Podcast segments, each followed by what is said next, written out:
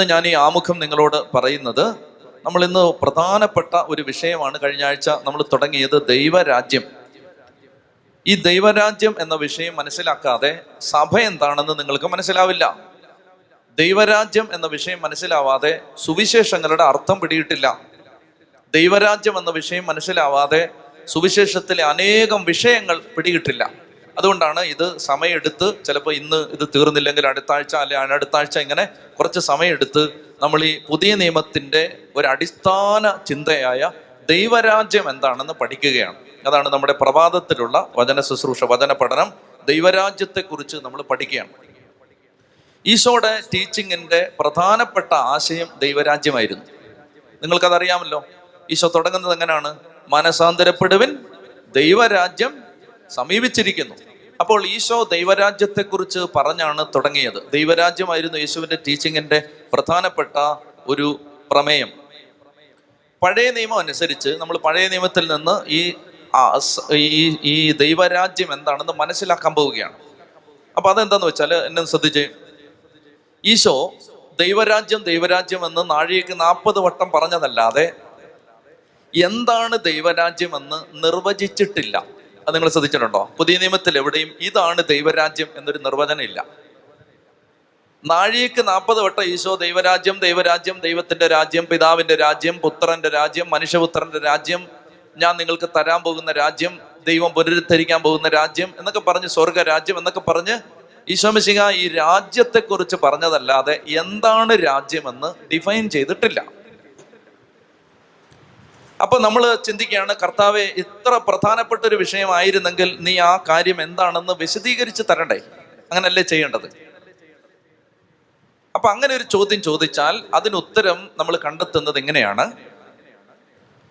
ഇപ്പൊ ഞാൻ നിങ്ങളോട് പറയുകയാണ് ഞാൻ നിങ്ങളോട് പറയുകയാണ് മൗണ്ട് കാർമൽ ധ്യാന കേന്ദ്രം എന്ന് പറഞ്ഞാൽ നിങ്ങളുടെ അടുത്ത് ഞാനത് വിശദീകരിച്ച് തരേണ്ട കാര്യമില്ല. വർഷങ്ങളായിട്ട് അല്ലെ നാളുകളായിട്ട് ഇവിടെ വരുന്ന ഒരാളുടെ അടുത്ത് ഞാൻ ഈ ധ്യാനകേന്ദ്രം എന്ന് പറയുന്നത് എന്താണെന്ന് വിശദീകരിച്ച് തരേണ്ട ആവശ്യമില്ല. നിങ്ങൾക്ക് ഓൾറെഡി ഇത് അറിയാം.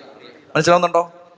പുതിയ നിയമത്തിൽ ദൈവരാജ്യം എന്താണെന്ന് ഈശോമിശിക വിശദീകരിക്കാത്തതിന്റെ കാരണം യേശുവിനെ കേട്ടുകൊണ്ടിരുന്ന യഹൂദ ജനതയ്ക്ക് ദൈവരാജ്യം എന്താണെന്ന് അറിയാമായിരുന്നു. പിടികിട്ടിയോ? അവർക്ക് ഓൾറെഡി ഇത് അറിയാമായിരുന്നു. അപ്പൊ അറിയാവുന്ന ഒരു വിഷയത്തെക്കുറിച്ച് വീണ്ടും നിർവചിക്കേണ്ട കാര്യമില്ല. ഞാൻ പറയേണ്ട കാര്യമില്ല. മൗണ്ട് കാർമൽ ധ്യാന കേന്ദ്രം എന്നാൽ ഇതാണ്. അത് ഇവിടെയാണ് നിങ്ങളോട് പറയേണ്ട കാര്യമുണ്ടോ? നിങ്ങൾക്ക് ഓൾറെഡി ഇത് അറിയാം. ശ്രദ്ധിക്കുക.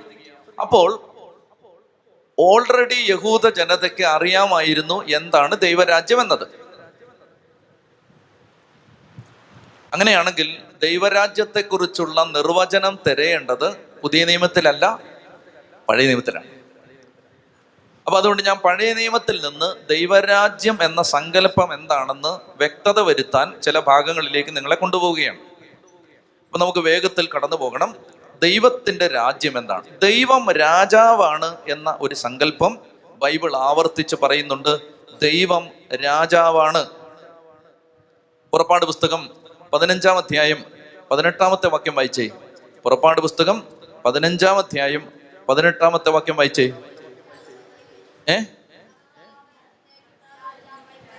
ഉറക്ക വായിക്കേ.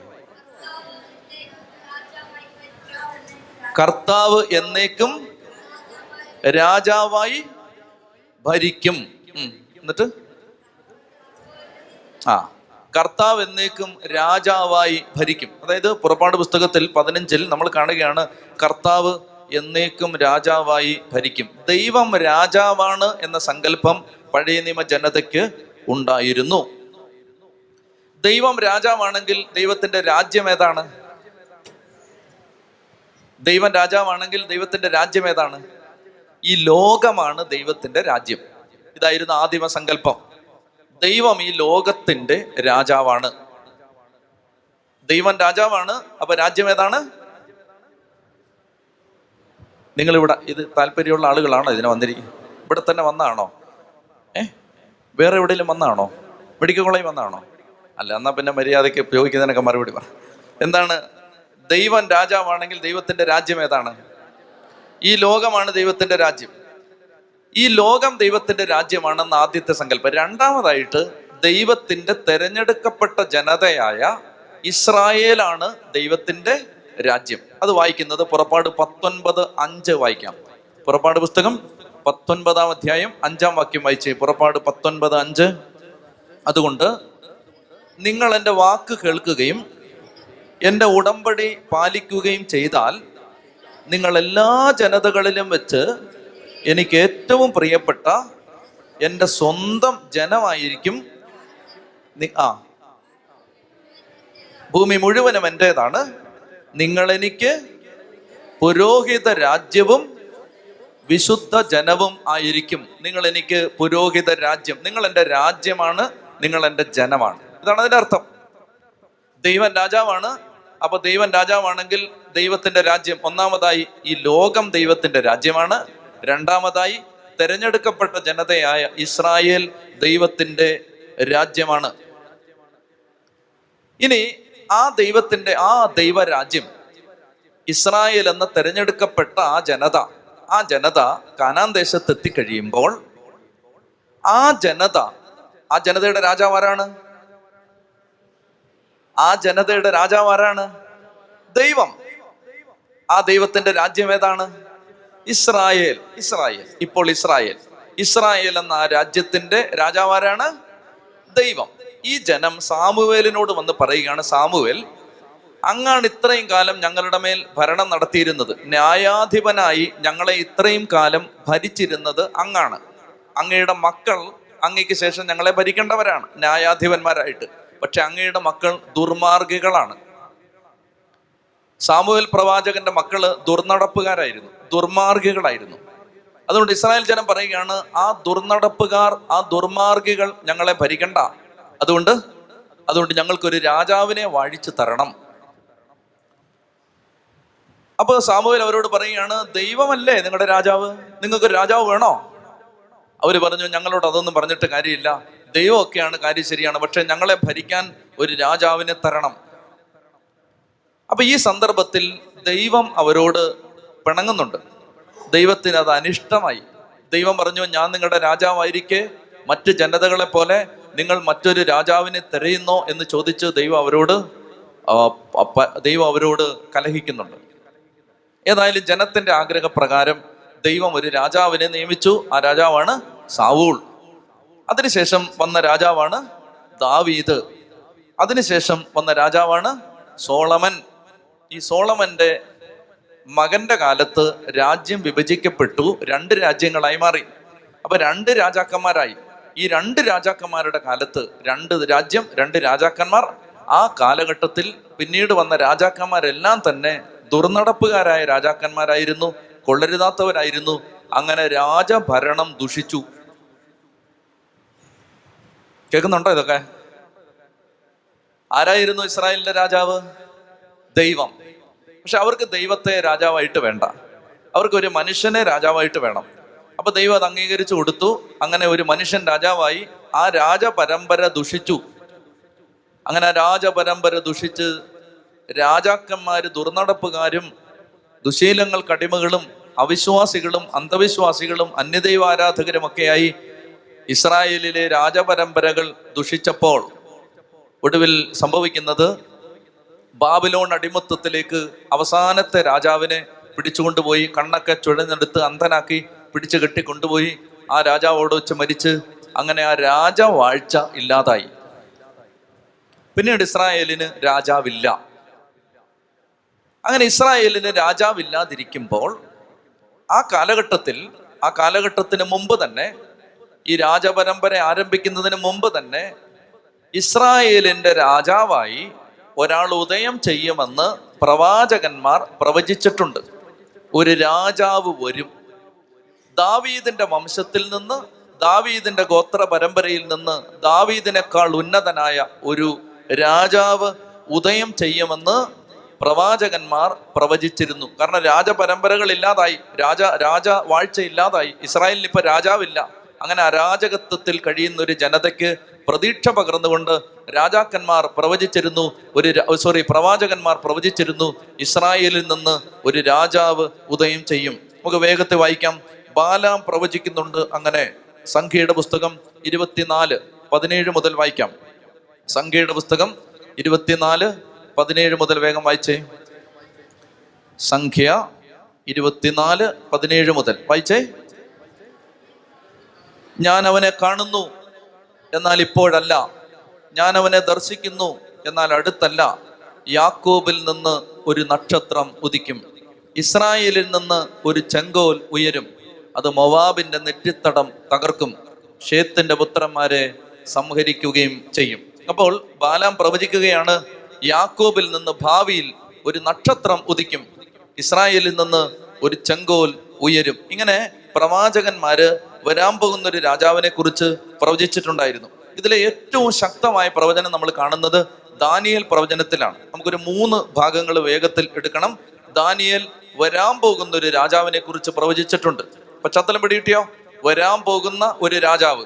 ആ രാജാവ് ഇസ്രായേലിന്റെ രാജപരമ്പരകൾ ദുഷിച്ചു പോയപ്പോൾ വരാൻ പോകുന്ന ഒരു രാജാവ് രാജ്യം പുനരുദ്ധരിക്കും.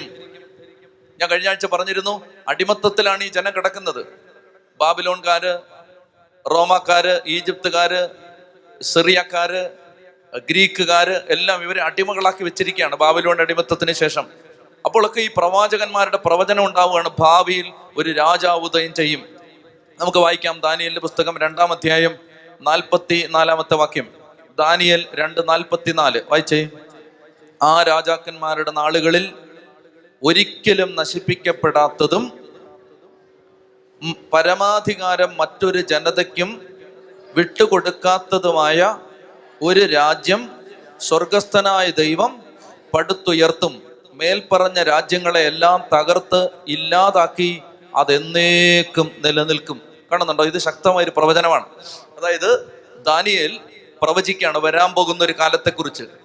ബാബിലോൺ അടിമത്തത്തിൽ കിടക്കുന്ന ദാനിയേൽ വരാൻ പോകുന്ന ഒരു നല്ല കാലത്തെ സ്വപ്നം കണ്ട് പ്രവചിക്കുകയാണ്. വായിച്ചേ ദാനിയേൽ രണ്ട് നാൽപ്പത്തിനാല് വായിച്ചേ ആ രാജാക്കന്മാരുടെ നാളുകളിൽ ഒരിക്കലും നശിപ്പിക്കപ്പെടാത്തതും പരമാധികാരം മറ്റൊരു ജനതയ്ക്കും വിട്ടുകൊടുക്കാത്തതുമായ ഒരു രാജ്യം സ്വർഗസ്ഥനായ ദൈവം പടുത്തുയർത്തും.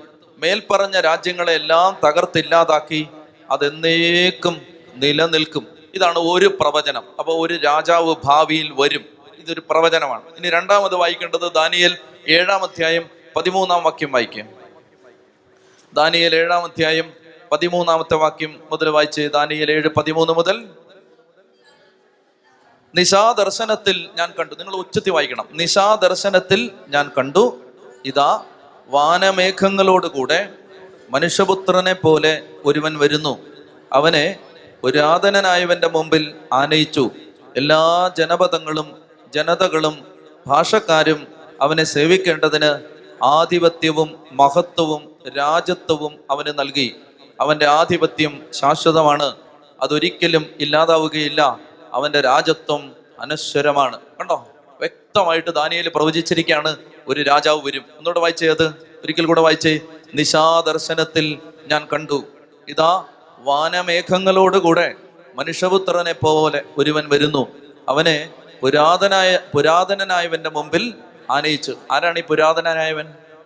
ദൈവപിതാവ്. ദൈവപിതാവ്. ഈശോയെ കുറിച്ചുള്ള പ്രവചനമാണിത്. ഒരിക്കലൂടെ വായിച്ചേ. നിശാദർശനത്തിൽ ഞാൻ കണ്ടു. ഇതാ വാനമേഘങ്ങളോടുകൂടെ മനുഷ്യപുത്രനെ പോലെ ഒരുവൻ വരുന്നു. അവനെ പുരാതനനായവന്റെ മുമ്പിൽ ആനയിച്ചു. എല്ലാ ജനതകളും ജനപദങ്ങളും ഭാഷക്കാരും അവനെ സേവിക്കേണ്ടതിന് ആധിപത്യവും മഹത്വവും രാജത്വവും അവന് നൽകി. അവന്റെ ആധിപത്യം ശാശ്വതമാണ്. അതൊരിക്കലും ഇല്ലാതാവുകയില്ല. അവന്റെ രാജത്വം അനശ്വരമാണ്. അപ്പൊ ഇങ്ങനെ ഇപ്പൊ പഴയ നിയമത്തിൽ ഇത്ര മതി. കൂടുതലായ നിങ്ങൾ ഉറങ്ങിപ്പോവും. പഴയ നിയമത്തിൽ ഒരു രാജ്യം ഒരു രാജാവ് ഇതവർ പ്രതീക്ഷിച്ചിരുന്നു. അതായത് ദൈവം ഒരു രാജ്യം സ്ഥാപിക്കും. അല്ലെങ്കിൽ ഈ രാജ്യം ദൈവം പുനരുദ്ധരിക്കും. ഇപ്പോഴത്തെ അവരുടെ അവസ്ഥ എന്താണ്? ഇപ്പോൾ അവർ അടിമത്തത്തിലാണ്. ആണല്ലോ? യേശു ജനിക്കുന്ന കാലത്ത് അവർ ആരുടെ അടിമത്തത്തിലാണ്? ആരുടെ? ബ്രിട്ടീഷുകാരുടെ അടിമത്തത്തിൽ. ആണോ? റോമൻ പട്ടാളത്തിന്റെ അടിമത്തത്തിലാണ്. അതിനു മുമ്പ് അവർ ഗ്രീക്കുകാരുടെ അടിമകളായിരുന്നു. അതിനു മുമ്പ് അവർ സിറിയൻസിന്റെ അടിമകളായിരുന്നു. അതിനു മുമ്പ് അവർ ഈജിപ്തുകാരുടെ അടിമകളായിരുന്നു. അതിനു മുമ്പ് അവർ പേർഷ്യക്കാരുടെ അടിമകളായിരുന്നു. അതിനു മുമ്പ് അവർ ബാബിലോൺകാരുടെ അടിമകളായിരുന്നു. ഇങ്ങനെ ഒന്നിനു പുറകെ ഒന്നായി അടിമത്വത്തിന്റെ വിദേശ ആധിപത്യത്തിന്റെ വിദേശ രാജാക്കന്മാരുടെ അടിമത്വത്തിന്റെ മുഖം ചുമലിൽ എടുത്ത് വെക്കപ്പെടേണ്ടി വന്ന അടിമകളായി കഴിഞ്ഞിരുന്ന ഒരു ജനത ഭാവിയെ ഉറ്റുനോക്കി പ്രതീക്ഷിക്കുകയാണ് ദൈവം ഈ രാജ്യം പുനഃസ്ഥാപിക്കും. ഇത്രയും മനസ്സിലായോ? ദൈവം ഈ രാജ്യം പുനഃസ്ഥാപിക്കും. ഇതാ ദൈവം ഒരു രാജാവിനെ അയക്കും. യൂതാ വംശത്തിൽ നിന്നുള്ള സിംഹം ദാവീദിന്റെ വേര് ആയവൻ ഉദയം ചെയ്യും. യാക്കോബിൽ നിന്ന് ഒരു നക്ഷത്രം ഉദിക്കും. ഇസ്രായേലിൽ നിന്ന് ഒരു ചെങ്കോൽ ഉയരും. ഈ പ്രവചനങ്ങളുടെ എല്ലാ അർത്ഥം ഇതാണ്. ഒരു രാജാവ് വന്ന് ഇസ്രായേൽ ജനതയെ പുനരുദ്ധരിക്കും. ഞാൻ കഴിഞ്ഞ ആഴ്ച പറഞ്ഞത് ഒരിക്കൽ കൂടെ ഓർമ്മിപ്പിക്കുകയാണ്. ജനം ഓശാന വിളിച്ചത് ഓർക്കുന്നുണ്ടോ? എന്താണ് അവർ ഓശാന വിളിച്ചത്? എന്താ അവർ വിളിച്ചത് എന്താ? ഇസ്രായേലിന്റെ രാജാവായി വരുന്നവനാണ് ഓശാന വിളിച്ചത്. ഓശാന എന്ന് പറഞ്ഞ വാക്കിന്റെ അർത്ഥം എന്താണ്?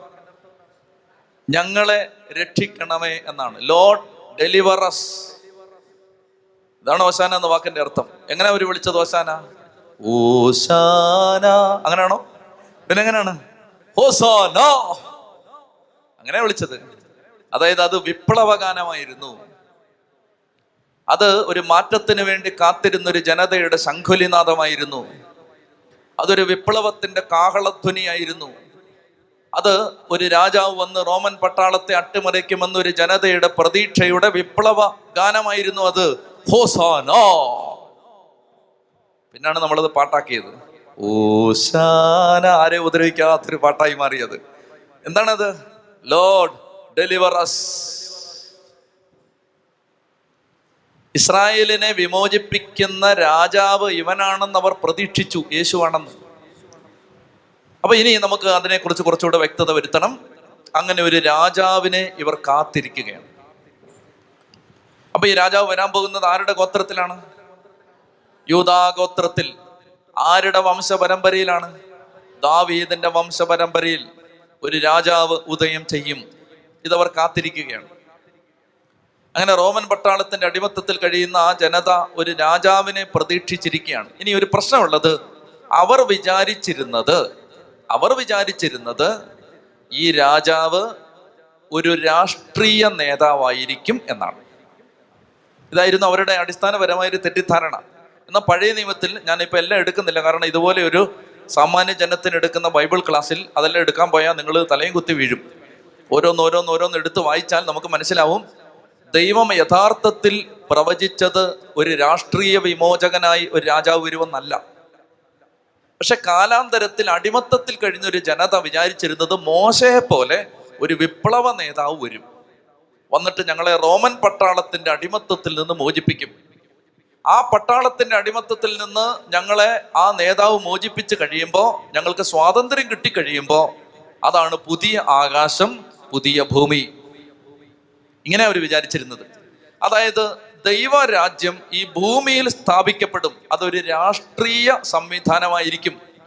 ഒരു രാജവാഴ്ച. അപ്പൊ ഉദാഹരണത്തിന് യേശുവാണ് ആ രാജാവെങ്കിൽ യേശു യഹൂദ ജനതയെ റോമൻ പട്ടാളത്തിന്റെ അടിമത്തത്തിൽ നിന്ന് വിമോചിപ്പിച്ച് ദാവീദിനെ പോലെ പ്രജകളെല്ലാം സ്നേഹിച്ച് പ്രജാക്ഷേമ തൽപരനായ ഒരു രാജാവായിട്ട് വാഴും. നിങ്ങൾ ശ്രദ്ധിക്കുന്നുണ്ടോ? നസറത്തിൽ യേശു അത്ഭുതം പ്രവർത്തിച്ചു കഴിഞ്ഞപ്പോ അവർ അവനെ പിടിച്ച് രാജാവാക്കാൻ ഒരുമ്പെട്ടു. അങ്ങനെ ഒരു കാര്യം ഓർക്കുന്നുണ്ടോ? അത് ഈ പശ്ചാത്തലത്തിലാണ്. അതായത് അവർക്കൊരു ഇപ്പൊ ഒരു രാജാവിനെ വേണം. എന്തിനാണ് ഈ രാജാവ്? റോമൻ പട്ടാളത്തിന്റെ കയ്യിൽ നിന്ന് ഞങ്ങളെ വിടുവിക്കാൻ ഒരു രാജാവിനെ വേണം. എന്ന് എഴുന്നേറ്റ എല്ലാരും അപ്പോൾ ഇതായിരുന്നു പ്രതീക്ഷ. ഒരു രാജാവ് വരണം. അപ്പൊ ആ രാജാവ് വരാൻ വേണ്ടി അവർ കാത്തിരുന്നു. ആ രാജാവിന്റെ വരവിന് വേണ്ടി കാത്തിരുന്നു. അങ്ങനെ കാത്തിരുന്നപ്പോൾ അവർ വിചാരിച്ചു ഇതൊരു രാഷ്ട്രീയ വിമോചകൻ ആയിരിക്കും. ഈ രാജാവ് വന്നിട്ട് ഞങ്ങളെ വിമോചിപ്പിക്കും. പലരും പറയുന്നത് യൂദാസ് പോലും യേശുവിനെ ഒറ്റിക്കൊടുത്തത് യേശു ഇത്തരത്തിലുള്ളൊരു രാജാവല്ലെന്ന് തിരിച്ചറിഞ്ഞ ഇച്ഛാഭംഗത്തിലാണ് എന്നാണ്. മനസ്സിലായോ? എന്തുകൊണ്ട് ഒറ്റിക്കൊടുത്തേ? യൂദാസ് പോലും വിചാരിച്ചിരുന്നത് റോമൻ പട്ടാളത്തിന്റെ അടിമത്തത്തിൽ നിന്ന് ഞങ്ങളെ വിമോചിപ്പിക്കുന്ന രാഷ്ട്രീയ നേതാവായിരിക്കും യേശു എന്നാണ്. അത് അങ്ങനെ അല്ലെന്ന് മനസ്സിലായപ്പോഴാണ് യൂദാസ് യേശുവിനെ ഒറ്റിക്കൊടുത്തതെന്ന് പറയുന്ന ഒരു അഭിപ്രായമുണ്ട്. ശിഷ്യന്മാരെല്ലാം ഓടിപ്പോയത് ആ നിരാശയിലാണ് എന്ന് പറയുന്ന ഒരു അഭിപ്രായമുണ്ട്. ഇനി യേശു ഉയർത്തെഴുന്നേറ്റ് കഴിയുമ്പോൾ അപ്പസ്തോല പ്രവർത്തനം ഒന്നാം അധ്യായത്തിൽ അപ്പസ്തോലന്മാർ യേശുവിനോട് ഒരു ചോദ്യം ചോദിക്കും. ശ്രദ്ധിക്കണേ. കർത്താവെ അങ്ങ് രാജ്യം പുനഃസ്ഥാപിക്കുന്നത് ഇപ്പോഴാണോ? അപ്പോഴും അവർ പ്രതീക്ഷിച്ചിരിക്കുന്ന എന്താണ്? ഇതൊരു രാഷ്ട്രീയ സംവിധാനമാണ്. അതായത് ഇപ്പോ റോമൻ പട്ടാളത്തെ യേശു അടിച്ചോടിക്കും. എന്നിട്ട് യേശു രാജാവായിട്ട് വാഴും. ഇതായിരുന്നു ഇങ്ങനെയായിരുന്നു അവർ വിചാരിച്ചു എന്നാൽ ദൈവം പറഞ്ഞത് അങ്ങനാണോ? ആണോ? അല്ല. ദൈവം എന്താ പറഞ്ഞേ? ഇതൊരു ആത്മീയ രാജ്യമാണ്. പിലാത്തോസിന് മുമ്പിൽ ഈശോ പറയുന്നില്ലേ? എന്റെ രാജ്യം എന്റെ രാജ്യം ഐഹികമല്ല. ഈ ലോകത്ത് ഉള്ളത് അല്ല. അല്ലെങ്കിൽ ഈ ലോകത്തിന്റെ കണക്കുകൂട്ടൽ അനുസരിച്ചുള്ള ഒരു രാജ്യമല്ല. ഈ ലോകത്തിലല്ലെന്നല്ല. അത് ഈ ലോകത്തിൽ തന്നെയാണ്. പക്ഷേ ഈ ലോകത്തിന്റെ കണക്കുകൂട്ടൽ അനുസരിച്ചുള്ള ഒരു രാജ്യമല്ല ഇത് എന്തെങ്കിലുമൊക്കെ പിടി കിട്ടിയോ കുറച്ച്? അല്പം? പൊടിക്ക്? ഏ? സ്വൽപ്പം? ഇത്തിപ്പൂരം? പിടി കിട്ടിയോ പിടി കിട്ടിയോ ഓക്കെ. അങ്ങനെയാണെങ്കിൽ കർത്താവ് ഒരു രാജ്യം കൊണ്ടുവരും. ആ രാജ്യത്തിന്റെ സ്ഥാപനത്തിന് വേണ്ടി കാത്തിരുന്ന ഒരു ജനത അവരൊരു രാഷ്ട്രീയ സംവിധാനം പ്രതീക്ഷിച്ചിരുന്നു. പ്രാർത്ഥിക്കാം നമുക്ക്. എന്നാൽ വന്നത് ഒരു ആത്മീയ രാജ്യമാണ്. ഇന്നും ആളുകൾക്കത് വ്യക്തമായിട്ടില്ല. ഇന്നും അതിനെക്കുറിച്ച് വ്യക്തത പൂർണമായിട്ട് കിട്ടിയിട്ടില്ല. നമുക്കിത് മനസ്സിലാക്കാൻ പരിശുദ്ധാത്മാവ് കൃപ തരണം. ദൈവരാജ്യം എന്താണെന്ന് മനസ്സിലാക്കിയാൽ ഒത്തിരി വെളിച്ചം കിട്ടും.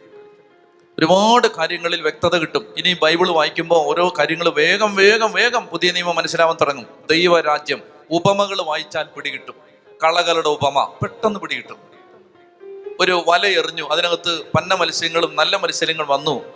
അത് പെട്ടെന്ന് പിടികിട്ടും വിതക്കാരൻ വിതയ്ക്കാൻ പുറപ്പെട്ടു. അത് മനസ്സിലാവണമെങ്കിൽ ഈ ഈ സങ്കല്പം വ്യക്തമാവണം. എന്തിനെ കുറിച്ചായി പറയുന്നു അപ്പോൾ അതുകൊണ്ട് നമുക്കിപ്പോൾ പ്രാർത്ഥിക്കാൻ കർത്താവേ ഞങ്ങൾക്ക് വ്യക്തത തരണേ. പഠിക്കാൻ ബുദ്ധിമുട്ടുള്ള വിഷയങ്ങളാണ്. കർത്താവെ ഞങ്ങളെ നീ സഹായിക്കണമേ. കരങ്ങൾ സ്വർഗത്തിലേക്ക് ഉയർത്തുകയെ നന്നായിട്ട് ആഗ്രഹിച്ച് ദൈവിക രഹസ്യങ്ങൾ മനസ്സിലാക്കുമ്പോൾ ചുരുളഴിയുമ്പോൾ പ്രകാശം പരക്കും. കരങ്ങൾ ഉയർത്തി സ്തുതിച്ചേ. ഹാലലുയ ഹാലലുയ ഹാലലുയ. ഹാലേ ലുയ ശക്തിയോടെ സ്തുതിച്ചേ. അതിനെ തുറന്ന് സ്തുതിച്ചേ. യേശുവെ ആരാധന ആരാധന ആരാധന ആരാധന ആരാധന ആരാധന ആരാധന. ശക്തിയോടെ ശക്തിയോടെ ശക്തിയോടെ. ഉച്ചത്തെ വിളിക്കട്ടെ ഈശോയെ അതയം തുറന്ന് ഹാലേലുയ ഇരിക്കാം. മത്തായുടെ സുവിശേഷം പതിമൂന്നാം അധ്യായത്തിലേക്ക് നമുക്ക് പ്രവേശിക്കാം. മത്തായുടെ സുവിശേഷം പതിമൂന്നാം അധ്യായത്തിൽ കർത്താവ് വിശംസിക്കുക ദൈവരാജ്യത്തിന്റെ വളർച്ചയെക്കുറിച്ച് പഠിപ്പിക്കുകയാണ്. ദൈവരാജ്യം എങ്ങനെയാണ് വളരുന്നത്? അതിന്റെ പ്രത്യേകതകൾ എന്തൊക്കെയാണ്? ദൈവരാജ്യത്തിന്റെ പ്രത്യേകതകൾ പഠിപ്പിക്കാൻ പോവുകയാണ്. അത് തുടങ്ങുന്നത് ഈശോമശിക വിധക്കാരന്റെ ഉപമ പഠിപ്പിച്ചുകൊണ്ടാണ്. അപ്പൊ അത് കഴിഞ്ഞിട്ട് പത്ത് മുതലുള്ള വാക്യങ്ങൾ നമുക്ക് ആദ്യം വായിക്കാം. വിധക്കാരന്റെ ഉപമ പിന്നീട് വായിക്കാം. പത്ത് മുതലുള്ള വാക്യങ്ങൾ ആദ്യം വായിക്കാം. അത് വായിക്കുമ്പോൾ ഇതിന്റെ ആമുഖം മനസ്സിലാവും. അപ്പോൾ ശിഷ്യന്മാർ അടുത്തെത്തി വായിക്കാം. അപ്പോൾ ശിഷ്യന്മാർ അടുത്തെത്തി അവനോട് ചോദിച്ചു നീ അവരോട് ഉപമകൾ വഴി സംസാരിക്കുന്നത് എന്തുകൊണ്ട്? അവൻ മറുപടി പറഞ്ഞു സ്വർഗരാജ്യത്തിന്റെ രഹസ്യങ്ങൾ. എന്തിന്റെ രഹസ്യം? കണ്ടോ? രാജ്യം. കണ്ടോ? ദൈവരാജ്യത്തിന്റെ രഹസ്യങ്ങൾ അറിയാനുള്ള വരം നിങ്ങൾക്കാണ് ലഭിച്ചിരിക്കുന്നത്. അവർക്കത് ലഭിച്ചിട്ടില്ല. ഉള്ളവന് നൽകപ്പെടും. അവന് സമൃദ്ധി ഉണ്ടാവുകയും ചെയ്യും. ഇല്ലാത്തവനിൽ നിന്ന് ഉള്ളതുപോലും എടുക്കപ്പെടും. അതുകൊണ്ടാണ് ഞാൻ അവരോട് ഉപമകൾ വഴി സംസാരിക്കുന്നത്. കാരണം അവർ കണ്ടിട്ടും കാണുന്നില്ല കേട്ടിട്ടും കേൾക്കുന്നില്ല. ഗ്രഹിക്കുന്നുമില്ല യേശയ്യായുടെ പ്രവചനം അവരിൽ പൂർത്തിയായിരിക്കുന്നു. നിങ്ങൾ തീർച്ചയായും കേൾക്കും. എന്നാൽ മനസ്സിലാക്കുകയില്ല. നിങ്ങൾ തീർച്ചയായും കാണും. എന്നാൽ ഗ്രഹിക്കുകയില്ല. അവർ കണ്ണുകൊണ്ട് കണ്ട് കാതുകൊണ്ട് കേട്ട് ഹൃദയം കൊണ്ട് മനസ്സിലാക്കി മാനസാന്തരപ്പെടുകയും ഞാൻ അവരെ സുഖപ്പെടുത്തുകയും അസാധ്യമാകുമാറ്. ഈ ജനതയുടെ ഹൃദയം കഠിനമായി തീർന്നിരിക്കുന്നു. ചെവിയുടെ കേൾവി മന്ദീഭവിച്ചിരിക്കുന്നു. കണ്ണ് അവർ അടച്ചു കളഞ്ഞിരിക്കുന്നു നിങ്ങളുടെ കണ്ണുകൾ ഭാഗ്യമുള്ളവ. എന്തെന്നാൽ അവ കാണുന്നു. നിങ്ങളുടെ കാതുകൾ ഭാഗ്യമുള്ളവ. എന്തെന്നാൽ അവ കേൾക്കുന്നു. സത്യമായി ഞാൻ നിങ്ങളോട് പറയുന്നു. ഓ അത് അത് വായിച്ചേ. സത്യമായി ഞാൻ നിങ്ങളോട് പറയുന്നു. നിങ്ങൾ കാണുന്നവ അനേകം പ്രവാചകന്മാരും നീതിമാന്മാരും നിങ്ങൾ കാണുന്നവ കാണാൻ ആഗ്രഹിച്ചു. എങ്കിലും കണ്ടില്ല. നിങ്ങൾ കേൾക്കുന്നവ കേൾക്കാൻ ആഗ്രഹിച്ചു എങ്കിലും കേട്ടില്ല. ശ്രദ്ധിക്കുക എന്താണ് ഇതിന്റെ അർത്ഥം? ഇത് വളരെ കൺഫ്യൂസിംഗ് ആയിട്ട് വായിക്കുമ്പോഴൊക്കെ മനസ്സിലാവാത്ത ഒരു വചനാണിത്. അതായത് കർത്താവെ അങ്ങ് എന്തിനാണ് ഉപമകൾ വഴി സംസാരിച്ചതെന്ന് വൈകുന്നേരം ശിഷ്യന്മാർ യേശുവിനോട് രഹസ്യമായിട്ട് ചോദിച്ചു. അതായത് കർത്താവ് ഈശോ പറയാണ് വിതക്കാരൻ വിതയ്ക്കാൻ പുറപ്പെട്ടു. വിത്തുകളിൽ ചിലത് വഴിയരികിൽ വീണു. അത് പാറപ്പുറത്ത് വീണു. മുൾച്ചെടികൾക്കിടയിൽ വീണു. ഒരു കഥ പറഞ്ഞ് അങ്ങ് പഠിപ്പിക്കുകയാണ്. അപ്പൊ ഈശോയോട് ശിഷ്യന്മാര് ചോദിക്കുന്നത് ചോദ്യം ഇതാണ്. വ്യക്തമായി പറഞ്ഞു തന്നൂടെ? അല്ലെങ്കിൽ അവരോട് ആ ജനക്കൂട്ടത്തോട് പ്രസംഗിക്കുമ്പോൾ വ്യക്തമായിട്ട് പ്രസംഗിച്ചൂടെ എന്തിനാ ഈ കഥയൊക്കെ പറയുന്നത്? മാത്രമല്ല കഥയ്ക്ക് ഒരു വിശദീകരണവും ഇല്ല. ആകെ ഒരു കഥയ്ക്കേ വിശദീകരണമുള്ളൂ. അത് ഈ വിധക്കാരന്റെ ഉപമയ്ക്കാണ്. വേറെ എല്ലാ കഥ മാത്രമേ ഉള്ളൂ. നന്നായിട്ട് ശ്രദ്ധിക്കണം. ഈശോ പറയുകയാണ് ഈ മനുഷ്യര് ഹൃദയം അടച്ചു വച്ചിരിക്കുകയാണ്. അതായത് അവർ കണ്ണുകൊണ്ട് കണ്ട് കാതുകൊണ്ട് കേട്ട് ഹൃദയം കൊണ്ട് മനസ്സിലാക്കി മാനസാന്തരപ്പെട്ട് അങ്ങനെ മാനസാന്തരപ്പെടുമ്പോ ഞാൻ അവരെ സുഖപ്പെടുത്തും. അങ്ങനെ ശ്രദ്ധിക്കുക എന്നെ നോക്കിയാൽ മതി. അവരിത് കണ്ണുകൊണ്ട് കണ്ട് കണ്ണുകൊണ്ട് യേശുവിനെ കണ്ട് യേശു പറയുന്ന കാര്യങ്ങൾ കാതുകൊണ്ട് കേട്ട് ഹൃദയം കൊണ്ട് അത് ഗ്രഹിച്ച് അത് ഗ്രഹിച്ചിട്ട് അവർക്ക് എന്തുണ്ടാവും ഗ്രഹിക്കുമ്പോൾ മാനസാന്തരം ഉണ്ടാവും. അങ്ങനെ മാനസാന്തരം ഉണ്ടാവുമ്പോൾ ഞാൻ അവരെ സുഖപ്പെടുത്തും. ഇത് നടക്കുന്നത് സാധിക്കാത്ത വിധത്തിൽ ഇത് നടക്കാത്ത വിധത്തിൽ അവർക്ക് കണ്ണുകൊണ്ട് കണ്ട് കാതുകൊണ്ട് കേട്ട് ഹൃദയം കൊണ്ട് ഗ്രഹിച്ച് മാനസാന്തരം വന്ന് ഞാൻ അവരെ സുഖപ്പെടുത്തുന്നത് സംഭവിക്കാത്ത വിധത്തിൽ അവരുടെ ഹൃദയം കട്ടിയായിട്ടിരിക്കുകയാണ് അപ്പൊ ഈശോ പറയാണ് ഞാൻ പച്ചയ്ക്ക് പറഞ്ഞാലും അവരുടെ ഹൃദയം കട്ടിയായിട്ടിരിക്കുകയാണ്. മനസ്സിലാവുന്നുണ്ടോ? ഈശോ എന്തിനാണ് ഉപമകൾ വഴി സംസാരിച്ചത്? ഈശോ പറയാണ് അവരുടെ ഹൃദയം കഠിനമായി തീർന്നിരിക്കുന്നു. ചെവിയുടെ കേൾവി മന്ദീഭവിച്ചിരിക്കുന്നു. കണ്ണവർ അടച്ചു കളഞ്ഞിരിക്കുക എന്ന് പറഞ്ഞാൽ ഒരു വ്യക്തി ഗ്രഹിക്കാൻ തുറവിയില്ലാത്ത ആളാണെങ്കിൽ കർത്താവിന് അവിടെ പ്രവർത്തിക്കാൻ പറ്റില്ല. കാതങ്ങ് അടച്ചു വെച്ചിരിക്കുകയാണ് ഹൃദയം അങ്ങ് അടച്ചു വെച്ചിരിക്കുകയാണ്. അഹങ്കാരം കൊണ്ട് എനിക്കെല്ലാം അറിയാമെന്നുള്ള ഭാവം കൊണ്ട് ദൈവിക രഹസ്യങ്ങൾ സ്വീകരിക്കാൻ പറ്റാത്ത വിധത്തിൽ ഹൃദയം കട്ടിയാക്കി വെച്ചിരിക്കുകയാണ്. അതുകൊണ്ട് ഈശോ പറയാണ് ഉപമകളുടെ ഉദ്ദേശം രണ്ടാണ്. ഒന്ന് നിഷ്കളങ്ക ഹൃദയമുള്ളവന് ഈ കഥ കേൾക്കുമ്പോൾ പെട്ടെന്ന് പിടികിട്ടും. എന്നാൽ ബുദ്ധിമാന്മാർക്കും വിവേകികൾക്കും ഒരു പിണ്ണാക്കും മനസ്സിലാവത്തുമില്ല ഇതാണ് ഉപമകളുടെ ഉദ്ദേശം. പിടികിട്ടുന്നുണ്ടോ? അതായത് ദൈവരാജ്യത്തിന്റെ രഹസ്യങ്ങൾ എളിമയുള്ളവർക്ക് പിടികിട്ടും. അത് ഈ കഥ കേട്ടാ പിടികിട്ടും. ഈ കഥ മനസ്സിലാവുമ്പോൾ അവരുടെ ഉള്ളിൽ പരിശുദ്ധാത്മാവ് അതിന്റെ അർത്ഥം പറഞ്ഞു കൊടുക്കും. ഈ ബൈബിളൊക്കെ വായിച്ച് ആർക്കാ മനസ്സാന്തരം ഉണ്ടായെന്നറിയാമോ? ഹൃദയം തുറന്ന പാവങ്ങൾക്കാണ്. വലിയ ബൗദ്ധിക തൈഷണിക പാരമ്യങ്ങളിൽ നിന്നവർക്കൊന്നും ഒന്നും പിടികിട്ടിയിട്ടില്ല. അവർക്കൊന്നും മാനസാന്തരവും വന്നിട്ടില്ല. ആർക്കാ ഈ മാനസാന്തരം വന്നേ? ഈ വചനം വായിച്ചിട്ട് മാനസാന്തരം വന്നേ ആർക്കാ? ഈ വചനം വായിച്ചിട്ട് മാറ്റം വന്നേ ആർക്കാ? ഹൃദയം തുറന്നവർക്ക്. അവർക്ക് ആരെങ്കിലും ബൈബിൾ ക്ലാസ് എടുത്തോ? ഇത് മനസ്സിലാക്കാൻ? മനസ്സിലാക്കാൻ ബൈബിൾ ക്ലാസ് എടുത്തോ അവർക്ക് ആരെങ്കിലും ഒന്നും ആരും ക്ലാസ് എടുത്തില്ല. ആരും അവരെ പഠിപ്പിച്ചില്ല. ബൈബിൾ തുറന്ന് വായിച്ചപ്പോ അവർക്ക് മാനസാന്തരം വന്നു. ആനന്ദ് പിള്ള. തമിഴ്നാട്ടിൽ നിന്നുള്ള വലിയൊരു മനുഷ്യനാണ് ആനന്ദ് പിള്ള. വലിയ ലോകമറിയുന്ന ഒരു മനുഷ്യൻ. അദ്ദേഹം ഒരു ഹൈന്ദവ കുടുംബത്തിൽ ജനിച്ചു വളർന്ന ആളായിരുന്നു. അദ്ദേഹത്തിന്റെ അപ്പനും അമ്മയും സഹോദരിയും ഒക്കെ കൂട്ട ആത്മഹത്യ ചെയ്ത വീടാണത്. ദുർമന്ത്രവാദം കൊണ്ട് നശിച്ചൊരു വീട്. പ്രാർത്ഥിച്ച പ്രാർത്ഥനകൾക്കും ജപിച്ച ജപങ്ങൾക്കും ചെയ്ത പൂജകൾക്കുമൊന്നും തന്നെയും രക്ഷപ്പെടുത്താൻ പറ്റില്ലെന്ന് അയാൾക്ക് മനസ്സിലായി. ഒടുവിൽ പതിനേഴാമത്തെ വയസ്സിൽ ഒരു മുഴ കയറെടുത്ത് അത് കുരുക്കിട്ട് കഴുത്തിലേക്ക് ആ കുരുക്കിട്ടിട്ട് തൂങ്ങിച്ചാവാൻ ആത്മഹത്യ ചെയ്യാൻ തന്റെ അപ്പന്റെ അമ്മയുടെ സഹോദരിയുടെ കൂട്ടത്തിൽ ആത്മഹത്യ ചെയ്യാൻ ഇദ്ദേഹം തീരുമാനിച്ച് കഴുത്തയിലോട്ട് കുരുക്കിടുന്ന സമയത്ത് ഷെൽഫിൽ പ്രൊട്ടസ്റ്റന്റ് മിഷണറിമാര് സ്കൂളുകളിൽ കൊണ്ടു കൊടുത്ത ബൈബിൾ സത്യവേദ പുസ്തകം ഉണ്ടല്ലോ അത് ഷെൽഫിൽ ഇരിപ്പുണ്ട്. അപ്പൊ സ്കൂളിൽ നിന്ന് കിട്ടിയതാണ് അത് കൊണ്ടുവന്ന് വെച്ചതാണ്. നേരെ ഇങ്ങനെ പൊക്കത്ത് നിന്ന് കഴുത്തെ കുരുക്കിട്ട് ഇങ്ങനെ നിൽക്കുമ്പോൾ നേരെ കാണുന്നത് ഈ ബൈബിളാണ്.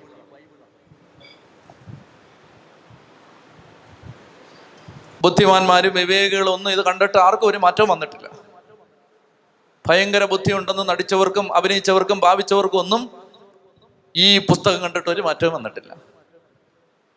എന്നാൽ ഈ ആനന്ദ് പിള്ള എന്ന ഈ പാവ മനുഷ്യൻ അയാൾ കഴുത്തെ കുരുക്കിട്ടിട്ട് ഇങ്ങനെ നിൽക്കുമ്പോ ബൈബിൾ തുറന്നോ? തുറന്നിട്ടില്ല. അതിന്റെ പുറത്ത് വേദപുസ്തകം എന്ന് എഴുതി വെച്ചതേ ഉള്ളൂ. തമിഴ് ഭാഷയിൽ എന്താണെന്ന് എനിക്കറിയില്ല. അത് അങ്ങനെ എന്താണോ അത് എഴുതി വെച്ചിട്ടുണ്ട് അതിന്റെ പുറത്ത്.